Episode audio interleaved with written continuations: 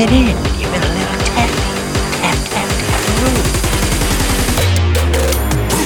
Welcome back, everyone, to the Big Players Only podcast, a partner of the Listen Frederick Podcast Network. We are the best place to catch up on golf from around the world, including the golf of your favorite big players Ben, Josh, Tyler, Tully, Colin, and Kenny One Putt. We got a fun one for you today an interview with a teaching professional and golf content creator, Travis Fulton. Travis has been teaching golf for 20 plus years and has his own golf academy in the Jacksonville, Florida area. Travis's resume boasts quite a few big course names that he's worked at, but none bigger than the holy grail of being the director of golf at TPC Sawgrass. Stick around to hear us talk about some of the most iconic players in the game. We'll give Travis's thoughts on their swings and their games, maybe who's going to have a bounce back year coming up. We'll talk about how amateurs should approach finding a good golf coach that fits their game and their style.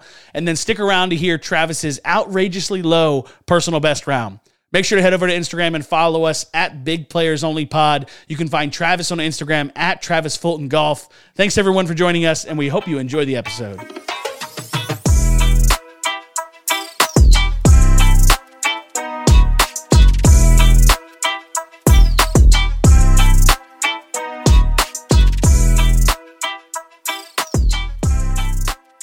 Thanks again for coming on. So, everyone, this is Travis Fulton, golf instructor ex- extraordinaire. Uh, we've been following him for a long time. Let's jump into some of these questions. Can you give us a little background? Where you from? How you got started in golf? Uh, maybe even when when did you decide you wanted to become a golf instructor? Yeah, well, I'm a I'm a Pacific Northwest guy, as you can see. Yep. Um, wearing the Mariners jersey here. I uh, went to um, high school in uh, northern Idaho, right outside of uh, Coeur d'Alene, in a small town uh, called Kellogg, Idaho. So um, Northwest guy. Um, when I graduated college from uh, Lewis and Clark State College, I um, I decided I wanted to get in the golf business. I played three years for them. Was a decent player, but nothing, you know, nothing extraordinary. So I, I knew playing professionally wasn't, you know, exactly what I wanted to do, but I wanted to stay in the business. So I decided in um, 1999 that I was going to uh, teach, but I didn't know, you know, what the hell I was talking about. So I had to figure out get an idea on how to teach. And like teaching full time in '99 wasn't exactly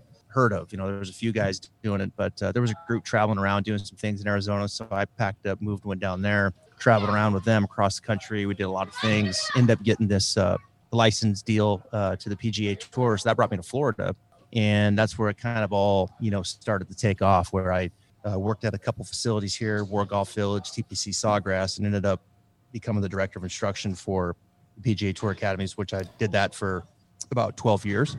And then, um, you know, I've just been doing it kind of since. Don't teach as much as I used to. Um, you know, kind of doing a lot more media now, but still after, you know, like three, three and a half uh, days a week. So 21 years in all now teaching golf, which is crazy. Love it, man. So, can you tell us some about some of those courses you worked at? So we know all about Sawgrass, but you were also yeah. in what Arizona, New York, Massachusetts. Does that sound right? Yeah, I mean, so yeah, I was in New York before I came here. Um, this you know this little course called Doral Arrowwood, which um, was right in Westchester County, and it was like this, you, you know, all this real estate in Westchester County is like you know every inch is gold, and this little carved out executive course was there with this range, and somehow people I was working for got the rights to do schools there and teach. So I I uh, I ended up doing some stuff there, and it's as busy as I've ever been. I mean, we literally got there at 6 a.m. in the morning and left at six at night. I mean, people are crazy for golf up there, you know, and it's a short period of time. So I did that, did some other stuff um, right outside of Boston and Plymouth, Massachusetts. Um, traveled around Chicago, did some things there, and it was just you know kind of hopped around, but had the hub in New York, and um, and then ended up coming down here and and, and it was interesting with the um, PGA Tours. You know, you have TPC Sawgrass; that's kind of the mainstay, but our academy stretched into TPC Scottsdale, TPC San Antonio, um, Las Vegas. So we had some really cool properties that we were teaching at. Nice. Have you been? Have you had a chance to go to other the t- other TPC courses and play them and stuff? Do you have any uh, oh, any yeah. favorites of those? Yeah, absolutely. Yeah, I was just at Summerlin last week. Yep. Um, yeah. The Shriners um, Children's Open. So I was out there. Uh, that's a sweet place. Love it out there. Um, fun golf course. Um, but I, you know, honestly, I've probably played two thirds of them. Um, I've been to probably, you know, close to 20 of them, 22, 23 of them, and have, you know, and uh, have played most all of those that I've been to. So, yeah, there's some sweet spots. Sawgrass, of course, is is a gem. You know, Scottsdale's so much fun. Um, and uh, I like San Antonio, two courses there. Um, and there's some really good private ones too. Like uh, there's one called TPC Jasna Polana, which is up in New Jersey. That's a that's a that's a pretty sweet track too. Twin Cities has got a fun one. Have you had a chance to play Avenel or TPC Potomac? Yeah, I have. Yeah, I played it actually before they redid it and after. Oh, nice. Um, so, yeah, uh, you know, I love that area there, right, right across the street from Congressional. We did a lot of things there. Uh, we used to have a, like this road show. We traveled to different TPCs, and that one was one of my favorite. That's got one of the best practice facilities in the country. Yeah, the old Kemper Open, right now the Rocket Mortgage. Yeah. we've been we've had a tour event here forever. It's really the only one that we pretty pretty much like perennially get to go to. So it's uh it's one of our favorite courses around. And it's like one of those courses that when you play, you're like, damn, this is hard. You know, this is hard out here. And then Oh. you watch the scores they shoot, and it's like, what? And it's so unforgiving, I know. Like, how did he just shoot 64 there? That doesn't even make sense. So we, uh, yeah. So I think the the spectacle that is Sawgrass. How does that thing compare to all these other facilities? Uh, so you worked there for like twelve years or something like that. How, you know, from your first day to your last day when you walked in, did the sparkle of that place really ever wear off? Um, yeah, I mean, you know, it's like, gosh, you know, I can't believe I'm going to say this, right? Like everything, I was there a long time, and Yeah. It, it was an awesome place to to be able to teach. There's a lot of chefs in the kitchen, you know, when you can't when you when you work in a place like that. So it's hard to get decisions made, which, you know, it kind of gets you know can kind of wear on you after a while when you're trying to be aggressive and move the needle and things like that. But at the end of the day, I mean, that place is spectacular. I mean, the the the clubhouse is off the chart, and it's one of those places too where like when you bring people and they're you know they're taking a lesson with you or they're getting ready to go play and they're out there on the range and then they look over and it's like oh there's Jim Furyk you know he's actually hitting balls right next to me you know and then you go up and you go to the bathroom and you look over and it's like hey what's up VJ You know, Right. and it's you know it's like one of those places where it's just everybody's kind of sharing the same resources and it's just a spectacular spot. So yeah I mean it's it's it's top 10 gem for sure in the country You make an interesting point, though. I mean, so you stood up your golf school shortly after leaving there, or maybe right after that. You know, was it the bureaucracy of a big TPC course like that that really led you to want to open your own school and, like you said, move the needle when maybe everyone else doesn't want to? the reason I left was I, then I went to work for Golf Channel, and uh, I started doing a lot more Golf Channel. We had uh, our own show on Wednesday night, um, and then I started doing morning drive in the mornings, and I was doing that like two or three days a week. So that my media career really kind of started taking off at that point. And the company I was working with, we we lost the licensing deal, so that was kind of coming to an end. So it was it was time to kind of jump ship and be an entrepreneur and do my own thing. So that's when I started my own content, my own platforms um, my own partnerships, things like that, and and uh, we've been growing it since for you know probably just over three years. But yeah, the Golf Channel kind of put it in motion. Um, that okay, this I, I like this media side, and I want to do it more. Love it. So you're in uh, you're in the Jacksonville area. You guys got like a first tee there, or the juniors that you work with are they just you know word of mouth? How'd you get how'd you get into the teaching the young kids?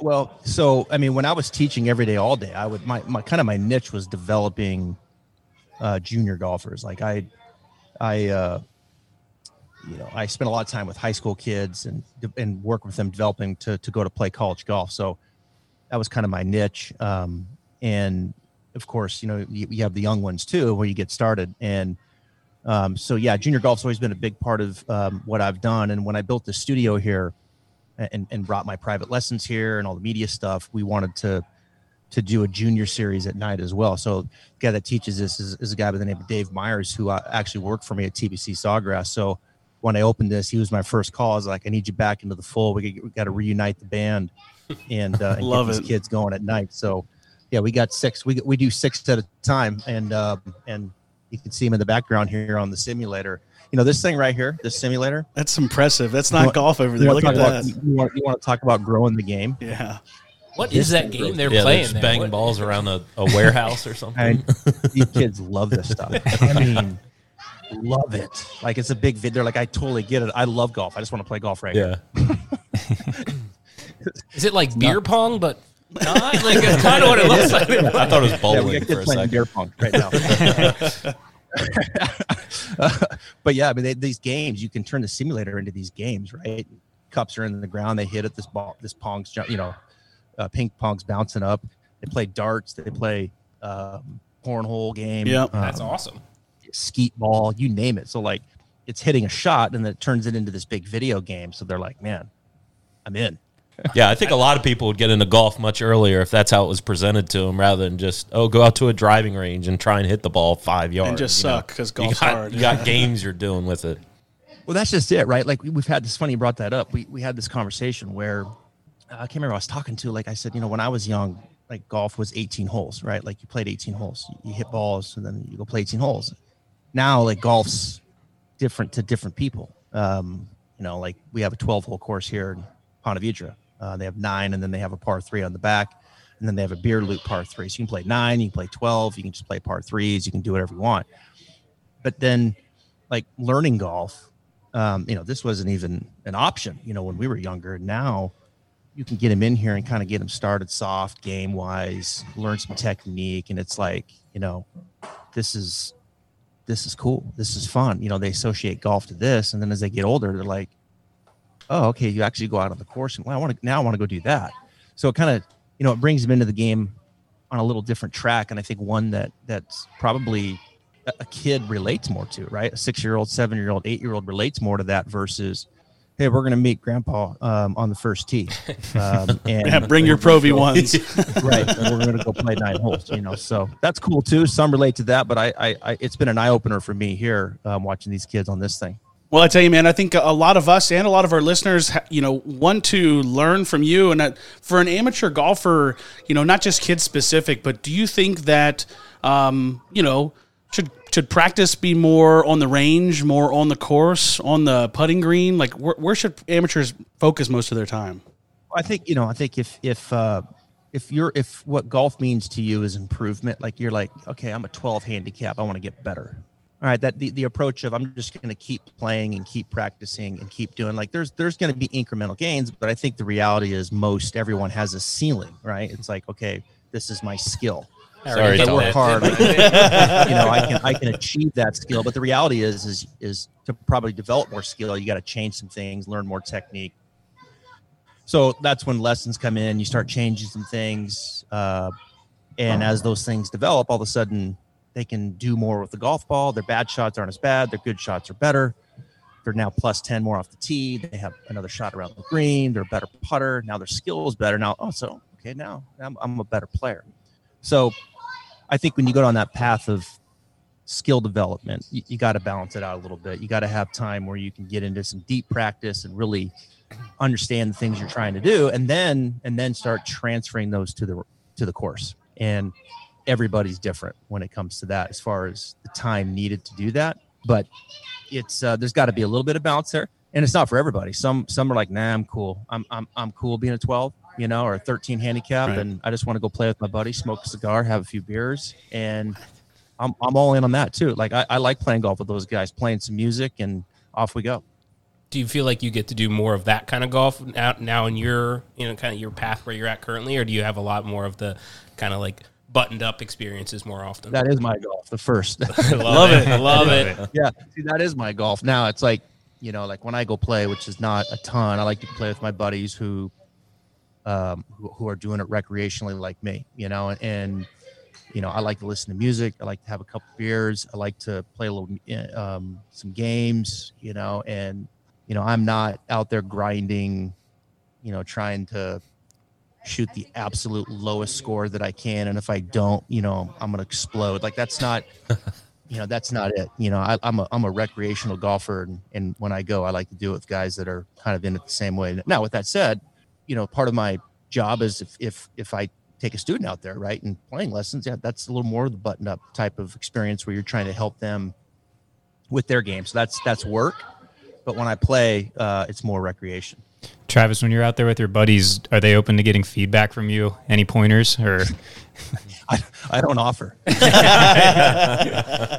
him a link so they can book an appointment. that's that's part of the the the waiver they sign is like okay i'm not watching your swing and i'm not offering advice and we're not talking about score. We're not talking it's like, i'm not here to beat you. I'm i might heckle you you There know you rather than, than than try to help you. No it, it's um i get enough of that you know you know as far as you know hey will you, will you look at this and this and that and and i'm obviously i'm happy to do it but but my friends are kind of out there the same way they're like let's just go play and have fun love it?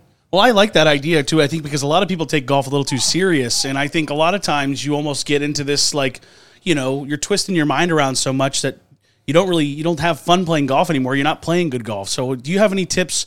You know, what do you teach people about the mental game? Are there any any major aspects to golf that you try to say like, you know, don't get mad at yourself, or if you're going to get mad, let it go after a shot. You have any tips? I think that the, the first thing you have to understand is there's a bell curve to every skill set. And what I mean by that is, let's say you're a 10 handicap, right? And you know, if you're 10 handicap for easy math, let's just say you're shooting a lot of 82s, right? You're shooting a lot of 81s, a lot of 80s, 83s, you know, and and if I drew this bell curve, it's like, you know, it kind of goes here and then up and then down, right? And there, the fat part of that bell curve is yeah, 82, 81, 80, 80, you know, all these numbers that you you shoot a lot. But then as it as it as it kind of kind of goes off this way, right? As it kind of goes this way, it's like okay, I'm also capable of shooting 83 and 84 and as it kind of keeps going down, it's like, but I'm also capable of shooting an 85 occasionally or an 86, right? But then as it goes the other way, it's like 79, 78, 77. So it's like this bell curve, like you can shoot, you know, 76, 77 all the way up to 86, 87, right? Like that's that's a 10 handicap. Now you're going to shoot more 82s, 83s, and 81s, but you're also capable of shooting at times on on those bookends. So that bell curve is the same for every player. I mean, if you're a tour player and you're a plus five, all right, you're shooting a lot of 68, 69, 70, 71, 72, 73, but you're also going to throw in a 63, 64 once in a while. You're also going to show in a 74 once in a while. So it's like we're all in it the same. I think when you tell people that, it kind of chills them out. You know, it's like they come in here and they're like, I shot 10 handicap, I shot 78 on Thursday, and then I shot 85 on Saturday. I'm so inconsistent. I'm like, no, you're not. you know, no, you're not. That's your bell curve, like- brother. That's your bell curve. That's right. For me, I And always get to see every way. part of that bell curve in just 18 holes. Some have bigger bell one curves than nine's like a 49, the next one's a 39. It's very upsetting. it's funny like if you start charting and you start looking at it like it's it's you know yeah there might be a bigger bell curve in certain in certain areas but it's just that's that's the range like and it's a pretty big range in golf you know and so i think as you kind of understand that it's like okay i need to chill out a little bit and if i want to get better and if i want to shoot more 76s i got to shift the bell curve that way and the only way you can shift the bell curve that way is you got to improve your skill set and for most to improve their skill set, they got to learn something different than what they're already doing. And that's where the decision comes in. And and that's where I think I'll get to my second piece of advice here as I'm kind of hopefully I'm not rambling here, but I think the first is the bell curve and the second is you shift the bell curve and you improve skill set. It's it's then it's like, okay, I want to shoot more 76s. What do I got to do? All right, well, now you got to assess, okay, here's your full swing, here's your short game, where you're losing stroke, ba, ba, ba, ba, ba, you know, and how, now what do I got to do to start improving my weaknesses? And as you start going down that path and you start making changes, that's where like a whole nother element comes in, right? Because now you feel different, right? And it's like, damn, that club face feels different. My wrist, my body, my shoulder, my hip, my knee. Man, I've never used my hands like that. You know, whatever it is. And that's when like you start going down this path of okay, who do I invest time in with the, the instructor to help me shift that bell curve? And the job of the instructor is not only to give them great information, but it's to put it in the right order. And when you put it in the right order, now you're improving the probability of impact. And as you improve the probability of impact, you can develop more skill. And that's kind of the whole secret sauce to this thing. And if you can get someone to go down that path and you can give them right information and they can, you know, work on it and, and, and kind of, you know, see things through, well, then the bell curve should shift. And that's that's kind of the that's kind of the job that I've been living in for a while.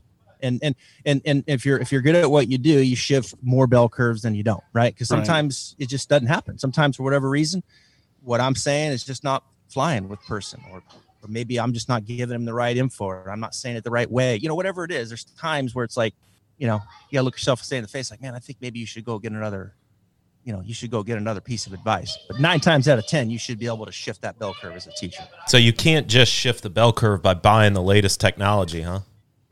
yeah. Yeah. Oh, I can't drive the ball right now. I'm just to go get a new one. That's to solve all my problems, yeah, right? Yeah. well, it's kind of like it's kind of like um, you know, like you go back take tech like take clubs ten years ago, right?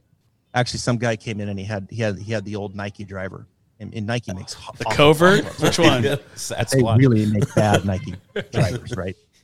So he brings it in, and, and he's like, maybe I should just buy a new driver, that'll help. That fa- I said, well, let me tell you something.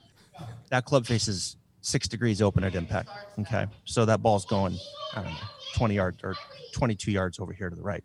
Okay, so now you buy a new driver, and the club face is six degrees open, and now it's going thirty-four yards to the right. yeah, more ball speed. If ball speed's not good there, yeah. it's still open, right? Travis, we're, we're over here laughing at that story because I just got rid of my old Nike driver and replaced it with a brand new one. so we'll see how that goes.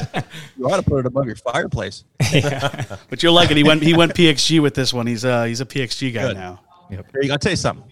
You know, the PXG, look, the Gen 5s are great. They really are. And, and they've really done a great job with this driver. Always been great irons, hybrids, wedges. This driver is is no question their best one. uh, Best one. The irons are nuclear. Oh, I wanted to, I wanted to jump back real quick. So I think a lot of our listeners have probably never had a lesson from a teaching professional.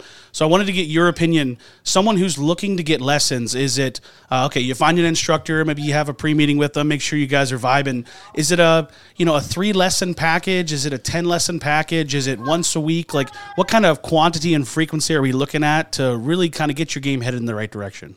You know, look, I think you need more than one. Um, you know, I think one can get the get the wheels turning. Um, but I do think like you need some follow up and guidance after that. And I think the more you can do that over a period of time and you're getting good info and it's in the right order and you're putting some time into it and like you should see progression right and and and the cool thing is that can kind of keep going over and over and over again um and and attacking those weaknesses and making your strengths um stronger i think if you're when you're searching for a student or for a coach i think you have to you got to ask around a little bit.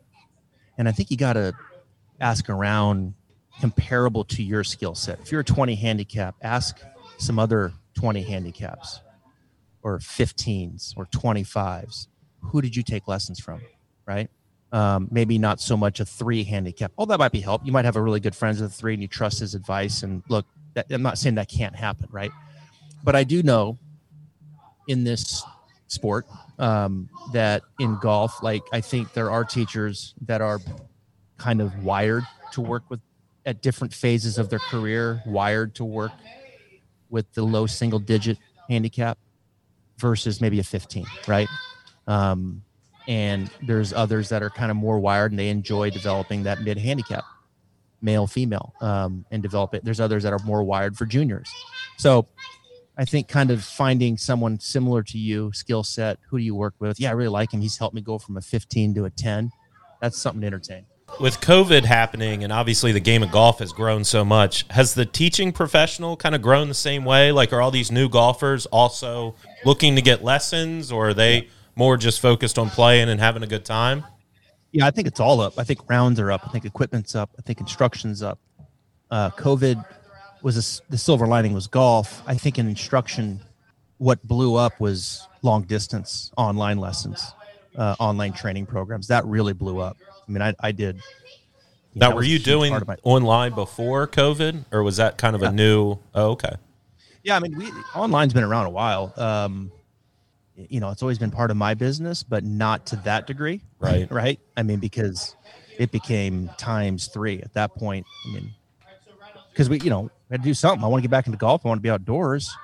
Um, well, why don't, I just take a lesson? Oh, you should take an online lesson. Like, what the hell is that? Like, you just video yourself and then send it to a teacher, right? And okay, well, why not? We got the time. Let's do it.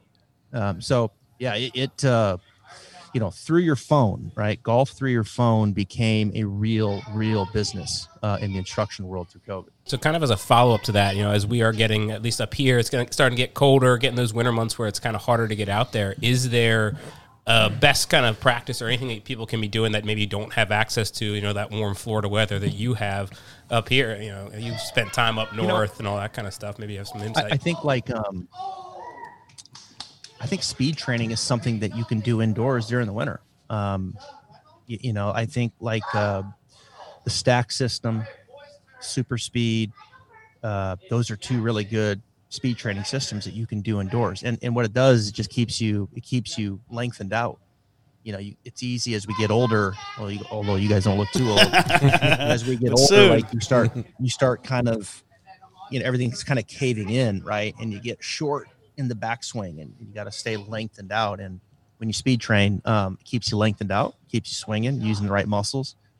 I think it's a really good idea through the winter. Um, I think also like just as boring as it might sound to some, um, is putting. I've got this little tool here. It's called Roll the Rock. Let me see if you can't see it. Hold on, I'm gonna scan it. Oh, with all the colors on it. Yeah, right Yeah. there. Can you see that? Speed. Yep. Yeah. That thing's cool. Because Right, it goes it's up and little then comes back, right? Oh, yeah, that's yeah. ramp right there. Uh, yeah, so you roll the. You got different numbers that you roll from, and what you do is you roll like from the red to the red, the green to the green, and it's it's amazing how good it is for your touch. Interesting. like It- incredible. I mean, I, I've like I have a seven year old son, and he rolls putts on all the time, and then we go on the course and play, and his touch is really good, which is kind of odd for a young kid, right? Because Right. that's what they struggle mm-hmm. with, and I haven't really done anything other than that, and he's just kind of you know he's measured it out, and he puts on it, and it rolls back to him, and he puts it and it rolls back to him. Um, it's really cool. It's it's a I, I, I highly recommend it for like you can work on your stroke, right? You can work on your line and you know aim at something, but but but the touch aspect of it is super cool.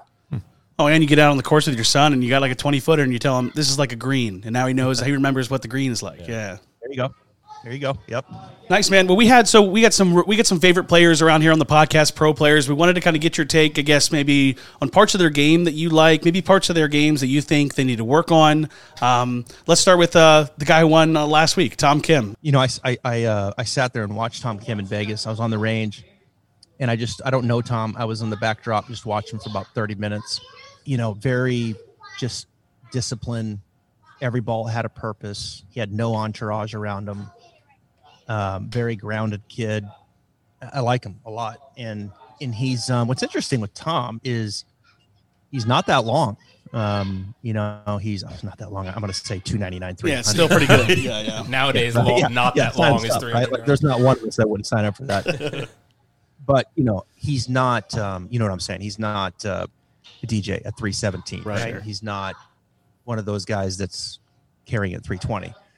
But he's um boy, he just his his precision iron game is just ridiculous. I mean, how precise uh, he is with his irons, his distance control, and and I think he's um he's obviously a very. When I say these things, I'm saying them in relationship to the tour, right? I mean, obviously all these guys are great, but when you start comparing them to other players, great players, Tom, I think's an elite iron player. I think he's a he's a terrific putter, but I think more than all that, I think where Tom is going to be special is situationally, and you know, like in, in, you saw it in Vegas, two shot lead forward to play. He didn't birdie 15 and 16. Cantlay did, but he was just like, okay, I'm cool. Like, like there was no panic, you know, just, just, just keep playing. Cantlay makes a mistake on 18. He wins. I don't know. It just feels like situationally he's comfortable in the moment, and not all those guys are. Well, I think we saw that at the President's Cup. You know, his real coming Right, out there you go. party to the world. I mean, the stage was never too big for him, and he goes out on, you know, he had some good matches and goes out on Saturday and, and beats down Xander and Cantlay, arguably the U.S.'s best team. And, you know, he's 20 years old doing that to, to probably one of the best U.S. squads that that's out there. you think about it, like everybody can have those moments in golf, right? Because like, man, I played great this week, and it kind of everything clicks, and that's like the left side of the bell curve, right? Um, but you think about it, like he wins Wyndham, double bogey the first hole, and still won. That's amazing. and then it, to your point, he goes to President's Cup, arrives onto the scene, right? Superstar, absolute global superstar. All these expectations that were here are now up here. Next time we see him is where Vegas. He wins by three. Unreal. Like- I know. Wait, what? Like you're 20? I mean, it's it's it's uh yeah, it's cool. It's cool, and and he's cool, and he's and he and he's um he's relatable, right? Like he laughs, he smiles, he um he talks. like you know, Yeah, exactly. like some of these guys, you know, like Cantlay. You look at him, you're like, man, like come on, investment dude. banker. We call we call Cantlay the investment banker. Yeah, Come on, do it. Show us your teeth. You can do it. that's why him and Xander are such an electric pairing. I know. so you talk about Tom's iron game. We got a couple other guys here. How about Cam Smith? What do you see about his game? What do you like? So Cam, uh, who lives probably three miles from the studio, um, is uh, you know Cam's a great guy first and foremost, and an elite iron player, and probably the best putter in the world. Um, I would say. I think he's the best putter in the world, and I think he's an elite iron player. I think his driver's his weakness. Um, when he won TPC, he lost five strokes off the tee. That's like that's unheard of. Yeah, That's he picked up twenty on the greens, right? That's why. Crazy. Yeah. But he's uh he's he um like when you watch him when he first came out on tour to where he is now, I think he's always been he's always been a great putter, right? He, the putting and even his like his chipping, like he's he's one of the best. He's got that rhythm. Yep. Yeah, but his iron game got much better. Like he became he he became an elite iron player after he turned pro. His driver still kind of gives him fits from time to time, and he overcomes it, which is in today's distance era. You know, you- you're crooked off the tee. That can be problematic, but it just shows you how good the other parts of his game are. Well, I think what we saw from Cam at St. Andrews was like a lot of tour pros are aggressive with their lines, but Cam was not only aggressive with his line, but his distance control was unbelievable. And I know the conditions weren't crazy; they they get a lot worse at St. Andrews, like we saw at the Alfred Dunhill, right? But Cam's distance control, along with his line, are so good. Like it, it's it's out of this world how good his irons are right now. Yep, It is. It's it's uh it's just it's incredible, you know. And I think like what makes a good iron player is um you know, they, they shoot it out the window the same, like the trajectory is the same, you know, and then they're able not only to obviously manage that line, but then they can manage that distance, you know, like that distance control is just so good, like hitting it in there 10, 12 feet versus the one that jumps on you to 30 feet, right? Or the one, you know, that's underneath, you know, at 25. So it's like, it's just, obviously they they can keep it online, but they they shoot it out at that trajectory and speed, and it's like, oh, there he is again, pin high, twelve feet. It's like, you know, next Must hole, nice. fifteen feet, Totally and, agree. and So it looks like he's putting to the ocean when he's when he's putting. it's it's hard, it's hard to watch. I know it makes us feel like we don't know how to putt. I don't it's know. amazing. So then that's uh, another good iron iron player, ball striker. Maybe has a little bit of a weakness, but Collin Morikawa. What do you think about his game? Are we going to see another? Are we going to see him come back a little bit in 2023? Oh yeah, he'll be back. Um, Collin lost his fade. Yeah. You know, he lost his fade. I think he fought it a little bit. Then he was like, "Screw it, I'll play the draw." And then I think he kind of got his fade back. And I think through that process, his putting was really bad, which it can be. Um, Collin is fascinating in that we know he's an elite iron player, like one of the best in the world. And when he puts good, it's like plus five Right. you know, and then it's like negative two, negative two, negative two, negative two, negative one, negative three, negative two, plus five. Right. It's like, hell did that come from? You know?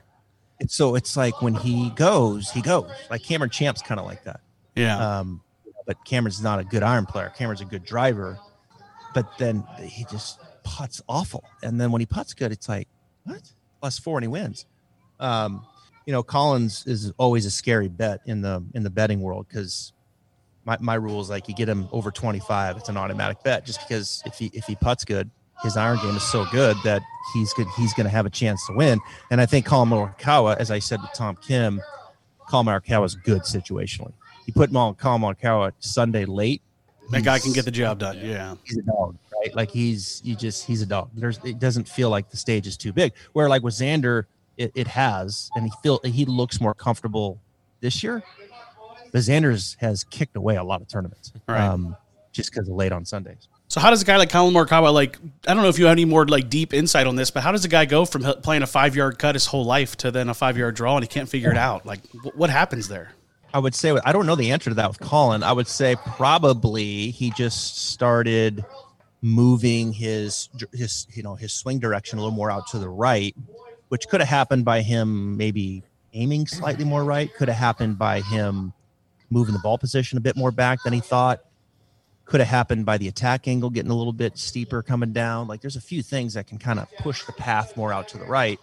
And you know, it could have been a little bit of incrementally each one of those, and all of a sudden it's like, shoot, pass one and a half to the right now it's drawn left, you know, and I want it, and I want it one and a half to the left and fading right. So when you kind of hover around that zero number, like it can, you know, it can It doesn't go, take much, right? it doesn't take much versus some that might play the little bigger fade where it's you know minus two, minus three on TrackMan, and it's like you know, or or on uh, you know, any simulator that you're using.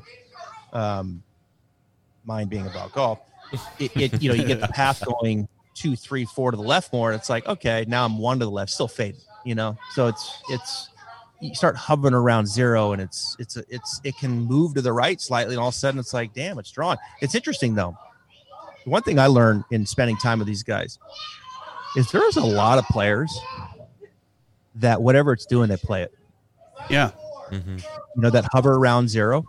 They're like, uh, like I'll ask him, I was like, what, what do you like to see? Left or right? The ball fade right? He's like, yeah, whatever's doing that day. I'm like, what do you mean? They're like, well, sometimes it just dies right, sometimes it dies left. I'll just play it. I'm like, awesome. Like, you know, there's a lot of guys like that that hover around zero that kind of it, it can fall one way or the other depending upon the day. I love that. I think that's like a perfect example of guys that grew up like playing on the courts and didn't go to the range a lot, and they kind of just learn how to play their ball. And so if it's fading that day, play the fade. If it's drawing, play the draw.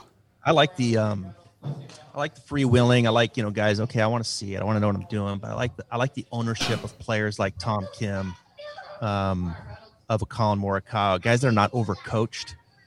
And you just kind of you get an appreciation of that there's a that they're playing with some art, right? And they're not playing to a number that's showing up on a on a computer screen. They're not playing a position you know, so I, I like I find that your your best players like Scotty Scheffler, right? Number one player in the world. He's like that. He he wants to kind of know what it's doing, what he's doing, but at the end of the day, it's like give me the damn five. You know, it's like, you know, it's like get out of my way. You know, and that's you know, and he can and he goes, and there's it's just an art with Scheffler. Um, Jon Rahm's like that. JT's like that. You start looking at all the top players, like, do they look at themselves on video once in a while? Sure. Do they look at numbers once in a while on launch monitor? Sure but they're not sitting there camping on it trying to to do perfect stuff. Oh, I got to get that number with that was 1.5. I need to get it to 2.2. Right. You know, like they're not they don't care about that. Feels like he's describing Bryson DeChambeau. Bryson is nor- numbers oriented, but he has he has a lot of variety to his game too. Well, Bryson, I don't I don't think Bryson at this point is really interested in like playing professional golf. I don't think so either. he still could beat everyone, but you're right Second place in the long drive. I mean, that's pretty big news for with him, his right? buddy. Yeah, Yeah. that's big news. I mean, that's what he, that's all you see, right? I mean, that, that- I think that is his goal. I mean, he's, you know, he obviously wouldn't got a lot of money, which is good for him. But I think his goals of being the best player he can be and the decisions he's making, I think, at least based off his decisions, seems to be number two or three down the list. So I had one more question. You brought up Jon Rahm. We were talking about Collin Morikawa. Are you a fan of this bowed left wrist, kind of the George Gankas power comes from the hips? What are your thoughts on that? Well, I think you got to get to you've got to get to some you know bowed flexion, whatever. You've got to get to some flexion at some point before you get to impact. Whether you get some of it at the top, or you get some of it in transition, or you get some of it late at the bottom, you got to get to it. I think I think like generally for most amateurs, I probably am, am I'm trying to put some flexion in earlier in that process. Right. So let, Um, let- yeah, it says it has because it's not going to come that naturally per se. So if you force them to do it, then Right. it will. Yeah. Right. So I think like the, I would say that the the better player, the higher, let's the shittier the player. Yep. You're talking That's to me right here. now. you got us listening. Go ahead. sooner I'm going to probably introduce the flexion in that process. Love it. All right, so I just need to bend my sense? wrist like right when I grab the club. I just immediately bend it as soon as you grab it. Here's where it gets tricky. Okay, is you take so if Mark Leishman walked in here, right? If Phil Mickelson walked in here, um, if Mackenzie Hughes walked in here, they don't they don't get it till late. Right. So you're not going to take that player and say, "Hey, let's get some flexion in more." at the time." like, like you're playing with fire at Yeah. that point. Yeah. That club face is going to get so closed. Yeah. You're playing with fire at that point. So that's kind of your general rule of thumb. And there's no perfect answer for every. That's where you got to kind of filter and say, okay, I'm going to introduce this, and here's why, based off the elements I'm seeing in your swing. But generally speaking, the worse player, the sooner you're going to try to get to it. Well, let's. Uh, so now we got all our pros covered. We want to talk a little bit more about you, the golf entertainment coverage side. I know you talked about being a, a teaching professional your whole career, right? But then, you know, once you left TPC, you really got into golf entertainment. Let's talk a little bit about. So you had the Stripe Show with 18 birdies for a couple years, and now you got this thing going. Give us a little background on those. Yeah. So the, the um, when I left Golf Channel, I went to 18 birdies, and we started the Stripe Show. I started it with a lady there that we came up with the concept, and it became a weekly show for them. And then when I left there, I, I took it with me and just turned it into a podcast about uh, let's see, probably just under two years ago, and really took it. Then really started taking it serious about a year ago. Um, and I kind of kept it alive, doing you know there and there. And then I was like, all right, we're going to fully invest in this full court press. And you know when we did that is when it started to grow and take off. Um, so yeah, I just been kind of staying after it. And then when I really dedicated my time to continue to do the Stripe Show podcast, continue to do content with my partners on my social platforms, I was like, all right, I want to put it all in one house here into this studio with my teaching, the simulator, and all that, and really commit, you know, two to three days a week doing it. And the podcast is what four days a week, um, generally. You know, Mondays you know a lot of the reactionary stuff. And then tuesdays gambling wednesday we get players on and thursdays instruction so yeah that's kind of where it started and, and where it is now. And we feel like we're just kind of just kind of getting our footing now. And hopefully you know in the next season another full year we're going to be we feel like in a really good spot. Travis, do you prefer do you prefer being behind the mic, uh, doing the podcasting, as opposed to on camera for things like Golf Channel or otherwise? Well, you know, my, my days at Golf Channel, like my, my, my favorite stuff in media is live television. Morning Drive was is was an absolute best part of anything I've ever done uh, because it taught me the most, and it's like it's an, it's an absolute drug of of live television. Like at least for me, like my brain was so alert, and and my body was so alive with adrenaline and you know what I'm saying? Just from, you know, that moment of it's kind of like players and, you know, out of a huddle or of a, of a, you know, being introduced in front of 70,000 people and that, that feeling of winning back in the locker room with your buddies and like, in, it's like you can't even explain it, right? It's addicting, it's a drug, and it drives you to do it again. It's the same thing in live television for me. It's like that's in your earpiece is in. It's like this steady, this wire, you know, and then it's you know the producer's talking to you and you know you're about ready to go in front of like 100000 people live and and and you got to interview someone and then you got to hit a shot and then you got to conversational and then you got to do all this in like two and a half minutes right? And it's like damn you know and like and when, when you start doing it it starts going so fast that you're like that's not two and a half minutes. Like yeah stop talking. We're going to commercial stop talking. Um, so that that was for me the best. Um, it's just so much fun, and it teaches you how to to do kind of this stuff, you know, and like be more conversational, talking more sound bites, and you know, articulate your message. And and part of the journey for me, guys, is like you know, I've been a teacher by trade, and it's it was always interesting when I went to Golf Channel, and I would have this conversation with my boss. I'm like. And do you guys remember the show Morning Drive? Oh, Yeah, so yeah, good. oh, yeah. yeah. Okay, so so like, you know, there was like Damon Hack and um, you know, Kelly Tilghman when I was there, and you guys remember Holly Sonders? She was there when I first Oh, started. we remember. Holly Yeah, Sonders. Yeah, yeah, she's uh, she's uh, and so like so you have like your anchors, right? Like they're the they're the anchors, and then you have your former players, right? So you always have your former players, your you know your Chris DiMarcos and your John Cooks, and and they're all there, right? And then they, I, I told them I was like, well, let me do the heavy lift instruction. Throw it to me, I'll break it down. But I'm like, I want to sit at the desk. And they're like, well, why? I'm like, well, because I have an opinion on all of these topics. you know, all these topics you guys are kicking around. Like, I can talk about those too. And they're like, okay. So they finally, you know, so I started kind of sitting at the desk, and Michael Breed was there, and he would do a little bit of it. So we would sit at the desk and talk all things golf, and then like, okay, I'll go over and do the heavy lifting and tell you what Spieth's working on with his putting, and you know, and this and that.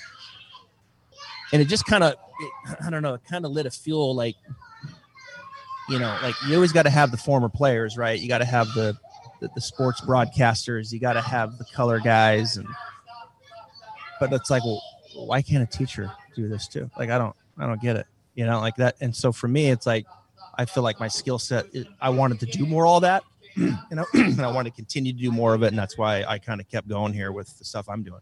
Love it, love it. All right, man. I think that's uh we got one more final section for you. We're gonna give you a little rapid fire, some quick questions. Tell you want to take us away? Yeah, sure. We'll go ahead and uh, run this one here. So we just like right off the top of your head, what you got here. So your favorite course you've ever played, Favorite course? favorite course Southern ever, Hill. most iconic course you've ever played. Probably TPC Sawgrass. I Love it. think. Anything that's on your bucket list to play still? Pebble. I haven't done it yet. I got to do it. Okay. Coolest golfer and or celebrity that you've done lessons with.